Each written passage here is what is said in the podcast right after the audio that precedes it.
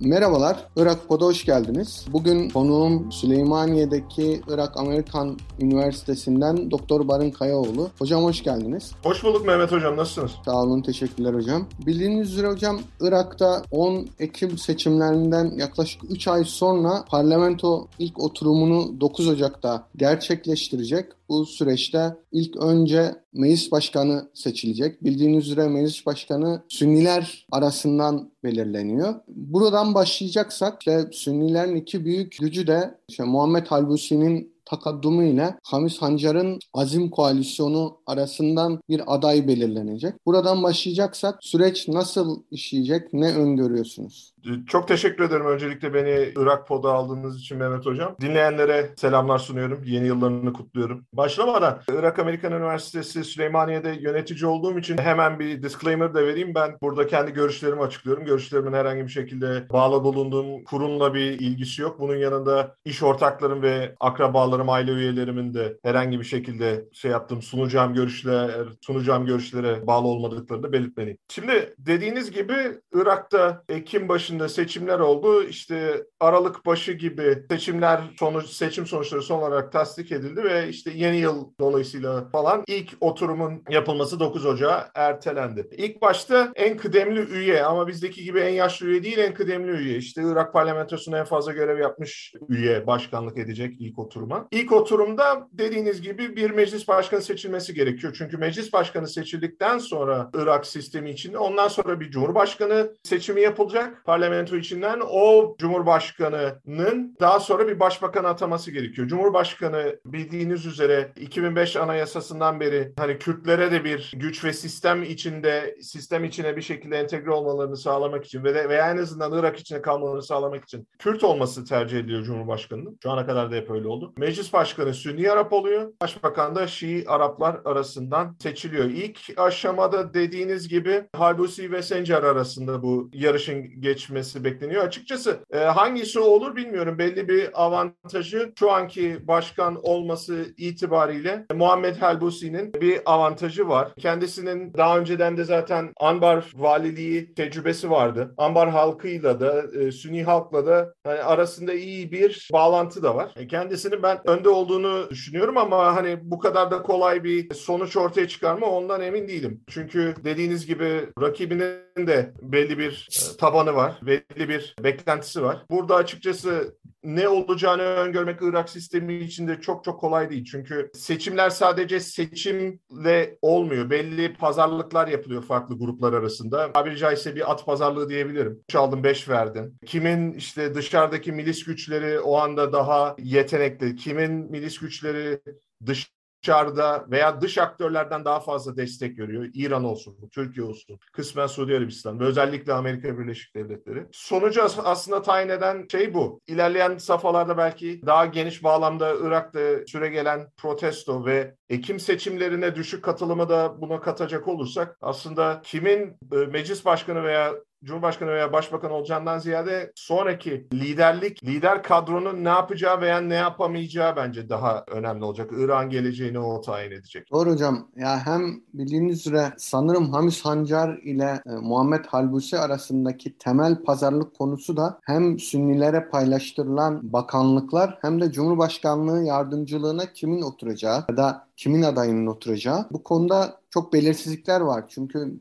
Sünniler Şii evinin, Şiiler arasındaki o ayrışmanın bir şekilde netleşmesini ona göre pozisyon almayı bekliyorlardı. Ama bence buradaki asıl düğüm Cumhurbaşkanlığı seçimi. Biliyorsunuz işte 2018'de Cumhurbaşkanlığı evet. seçiminde KDP ile KYB ciddi bir ayrışma yaşamıştı. KDP Fuat Hüseyin'i, KYB de mevcut Cumhurbaşkanı Berham Salih'e aday göstermişti. Burada iki büyük Kürt partisi arasında nasıl bir ayrışma bekliyorsunuz? Yani sanırım KYB Berham Salih konusunda ısrarcı. Özellikle KYB içerisinde işte Lahur Talabani krizi sonrasında KDP ile ilgili bir yakınlık, KDP'ye yönelik bir yakınlaşma da gözlemliyoruz. Siz ne öngörüyorsunuz? Bence hani asıl Şiilerle, Sünnilerle ilişkilerdeki düğümü de Cumhurbaşkanlığı seçimi belirleyecek. Evet, e, çok doğru dediniz. İki büyük Kürt partisi arasındaki işbirlikçi rekabet diyelim ama şu an daha çok rekabet hala zaman zaman husumete de dönüyor bu. Özellikle 2017'de e, Kürdistan bağımsızlık referandumu sonrası ve Kerkük'ün yeniden federal güçlerin eline geçmesi, burada KDP ve KYB peşmergelerinin işbirliği yapamaması ve hatta KDP'nin iddiasına göre KYB peşmergelerinin yaklaşan federal güçlere ve İran bağlantılı Heşti Şabi milisleriyle hatta işbirliği yaptığı iddiası iki partinin arasında bayağı bir kötü duruma soktu ama tabii işbirliği de yapmak zorundalar. Zira Kürdistan'ın ve Kürdistan bölgesinin ve İran sorunları kavga ederek çözülmüyor. Bu artık son 16 yılda ortaya çıktı. Belli noktalarda işbirliği yapıyorlar. Tabii ülkede hala iyi bir petrol fiyatlarının e, dalgalanmasına rağmen iki partinin de iyi bir rant geliri var. İşte dış ticaretten olsun, petrol gelirlerinden olsun. Tabii bunun kesilmesini veya bir anlamda e, heba edilmesini de istemiyorlar. Özellikle bölgesel yönetim Cumhurbaşkanı Neçirvan Barzani ile KYB'nin önde gelenlerinden ve Kürdistan Bölgesel Yönetimi Başbakan Yardımcısı Kubat Talabani'nin hala ciddi bir işbirliği yaptığını görüyoruz. Bu vakı ama dediğiniz gibi kuzenler arası bir problem çıktı şimdi KYB arasında. Rahmetli Memcelal'in oğlu Bafel'le yeğeni Lahur Talabani arasında ciddi ayrılıklar var. Lahur Talabani hani fiziksel olarak Süleymaniye içinde enterne edildi diyebiliriz. Kendisinin belli güçleri işte ya KYB saflarına katıldı veya veya onlar da bir şekilde enterne edildi, marjinalize edildi. Böyle bir problem var. Federal seçimlerde Ekim ayında yapılan e, seçimlerde KDP de nispeten iyi bir sonuç çıkardı. Her ne kadar İran geneline, Kürdistan bölgesi içinde seçimlere katılım İran genelinden bile düşük olsa da e, belli bir ölçüde KDP'ye yaradı seçim sonuçları. Hatta bir ara şey deniyordu ne kadar doğru bilmiyorum ama başbakan atandıktan sonra, seçildikten sonra, güven oyu aldıktan sonra en azından başbakan hatta kabinenin bir kısmı Kerkük valiliğinin daha KDP yanlısı bir valiye verileceği iddiası vardı. Zira şöyle şu önemli, e, Kerkük valileri genelde ya KYB üyelerinden yani Talabani Partisi'nden olanlara veya KYB'ye yakın isimler e, arasından seçilirdi. Bunun değişeceği öngörülüyor. Özellikle KDP'nin Muktadar El Sadr'la onun ve onun Sayrun hareketiyle işbirliği yapması durumunda Irak parlamentosunda böyle bir sonuç vaka. Bu Cumhurbaşkanlığı seçimlerine nasıl yansır? Ee, yine e, meclis başkanlığı seçimindeki gibi biraz korkakça bir cevap vereceğim bilmiyorum. Bu ama şunu söyleyebiliriz. Kürt partileri için iki büyük ana Kürt partisi içinde e, arasında bir işbirliği olmayacağını varsayabiliriz. E, Cumhurbaşkanlığı seçimi konusunda. Çünkü şu da var. Berham Salih ile Barzanilerin arasında özellikle ailenin artık büyüğü ve partinin hala büyük ismi ve teknik olarak hala büyük başkanı olan Mesut Barzani arasında çok iyi bir diyalog, çok iyi bir kimya yok. Dolayısıyla KDP'nin Berham Salih'in yeniden Irak Cumhurbaşkanı olmasına çok sıcak bakmadığını öngörebiliriz. Ha belki aralarında başka bir başka bir konuda anlaşırlar ve yine ortak bir isim daha önce de Berham Salih'in çok istediği şekilde yeni bir ortak isim koyabilirler. Ee, belki Ber Salih'e başka bir makam verirler sistem içinde. O bir şimdilik onunla yetinir. Tabii Cumhurbaşkanlığından bir bakanlığa veya bölgesel yönetim içinde önemli bir role geçmek aynı şey mi? Onu bilmiyorum. Açıkçası o konuda spekülasyon yapmam doğru olmaz. Ama e, du durum belirsiz diyebilirim. En iyi söyleyebileceğim o. Evet, en belirli söyleyeceğim şey o, o konuda da.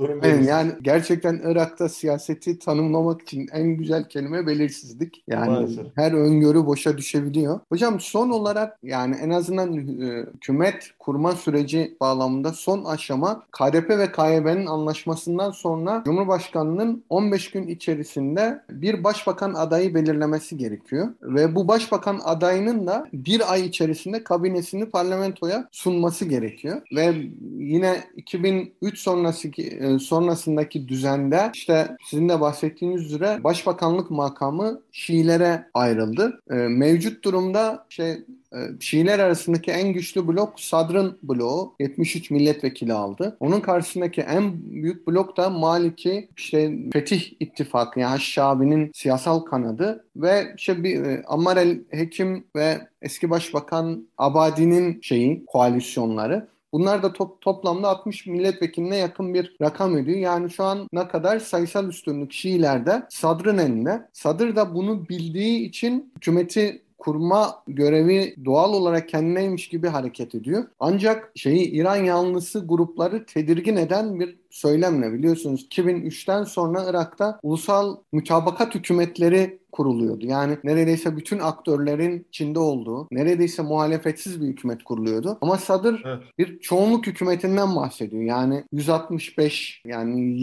yarıdan bir fazla vekille kuracağı bir çoğunluk hükümetinden bahsediyor. Bu da doğal olarak İran yanlısı grupların e, da bir dışlanma korkusuna neden oluyor. Siz bu sürecin nasıl yani Sadır İran yanlılarını gözden çıkarabilir mi? Onları sistemin dışına itebilir mi? İterse nasıl bir şey bek tablo bekliyorsunuz? En kritik soruyu sordunuz Mehmet Hocam. Bence yapacağı şey şu, Sadr'ın ve sonraki hükümetin en azından en rasyonel olan şey bu ve hani bütün sıkıntılarına, eksikliklerine, yanlışlarına rağmen Irak, Iraklı politikacıların genelde rasyonel davrandığını görebiliyoruz. Tabii bu rasyonellik bazen işte bu milis güçleri vasıtasıyla da oluyor veya kendi çıkarlarını ülke çıkarlarının önüne koyma şeklinde de olabiliyor maalesef ama genelde sistem içindeki anlaşmazlıkların ve hani işlevselsizliği diyelim, işlevselsizliğin tamamen bir sistem sistemsel veya bir siyasal felce yönelmesini de engelliyorlar. 2005'te yeni anayasa yapıldıktan sonra bunu gördük. Özellikle 2009-2010'dan beri siyasal şiddetin en azından Irak içinde görece azalması,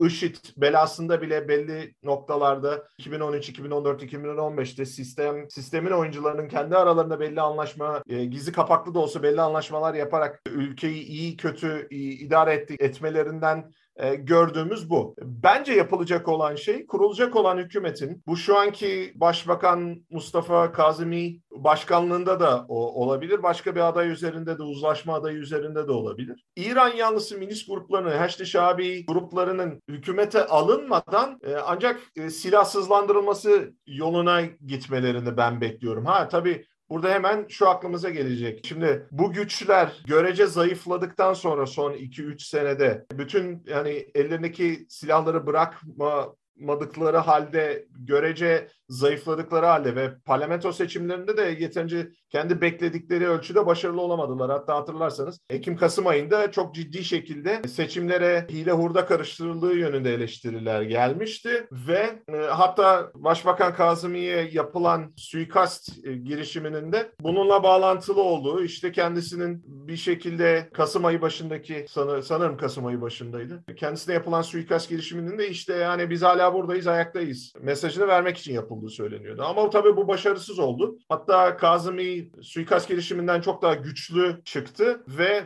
e, bu partiler de açıkçası durumu, veri durumu kabul etmek zorunda kaldılar. Eşli Şabi, İran yanlısı partiler. Bence onlar da rasyonel olan şeyi yapıp belli belli bir nispette silahsızlanmaya veya belli silahlı gruplarını yine ki 2015-2016'da aslında yapıldığı gibi 2017'de kanunen yapıldığı gibi Irak ulusal güvenlik güçlerine katılmalarına bu milis grupların, bu taburların Irak silahlı kuvvetlerine veya işte bölgesel vilayetler içindeki işte polis güçlerine katılmaları şeklinde hani bunların tasfiyesi öngörülüyordu. Bence en az kan dökerek bu grupların silahlı hallerinin, silahlı unsurlarının tahliyesine gidilecek. Bu zaten Sadr'da bu konuda daha önce şey yaptı. Hatta kendi e, milis güçlerinin de sayısının belli noktalarda azaltılmasına razı gelmişti. Tabii 2000'li yıllarda Amerikan işgali sırasında bunu biraz zorla yaptı. ABD güçlerinin zoruyla. Ama sanırım önceliklerinin ben bu devlet içinde mi dışında mı olduğu belli olmayan bu gri silahlı unsurların özellikle İran yanlısı unsurların bir şekilde tasfiyesi olacağını öngörüyorum. Çünkü Irak'ı da çok zor durumda bırakacak hareketler yapıyor. Son birkaç gündür siz de izleyiciler de takip ediyordur. Yeniden Amerikan elçiliği olsun, diğer Amerikan üsleri olsun ya da daha doğrusu Amerikalı askeri danışmanların olduğu bölgeler olsun bunlara saldırılar İran yanlısı milis güçleri tarafından devam ediyor. Bu ciddi bir şekilde problem yaratacak Irak önümüzdeki dönemlerde. Çünkü 2020 başında General Kasım Süleymaniye yapılan türde e, çok ekstrem bir Amerika'nın yaptığı gibi çok ekstrem bir e, suikast girişimi olmasa da Amerika'nın İran yanısında milislere Irak içinde cevap verebileceğini söylemek çok çok yanlış olmaz. Bu olabilir. Olur demiyorum ama olabilir. Bu da Irak'a daha da zor duruma sokar. Hem Amerika nezdinde hem İran nezdinde. Dolayısıyla bu grupların en azından silahlı unsurlarının tasfiyesi veya azaltılması, marjinalize edilmesi noktasında bir anlaşmaya varabilirler. Hatta uzun vadede bu bunun İran'ın Irak'taki çıkarları için de iyi olabileceği yönünde Tahran'ı ikna etmek, ikna edebilirler. Yani bunu da yaparlarsa zaten Irak'taki siyasi problemlerin en az %10'u 20'sini çok ciddi bir şekilde halletmiş olurlar. Tabii %10'u 20'si niye diyorsun diyeceksiniz. Kalanı işte bu 2019'dan beri devam ede gelen protestolar, özellikle altyapı eksikliği, fakirlik vesaire, işsizlik, hayat pahalılığı bu konularda özellikle gençlerin başını çektiği protesto hareketlerinin e, hala devam edebileceğini de öngörürüz. Bence Heşti Şabi milisleri kadar bu protestolarla ve İran hala çözülememiş temel sorunlarını nasıl çözüm bulunacağı e, sonraki hükümetin ana gündem maddesi olacak bence. Hocam kesinlikle haklısınız. 100. yılını doldurmasına rağmen Irak hala yeni kurulmuş bir devletin sancılarını yaşıyor maalesef. Umarım yeni hükümet bunu kısmen de olsa aşar. Bugün Irak Pod'da Süleymaniye'deki Irak Amerikan Üniversitesi'nden Doktor Barın Kayaoğlu hocayla Irak'taki yeni hükümet kurma sürecini tüm boyutlarıyla ele aldık. Bizi dinlediğiniz için teşekkürler. Irak Pod'u takipte kalın. Hocam çok teşekkür ederim. Ben teşekkür ederim Mehmet Bey.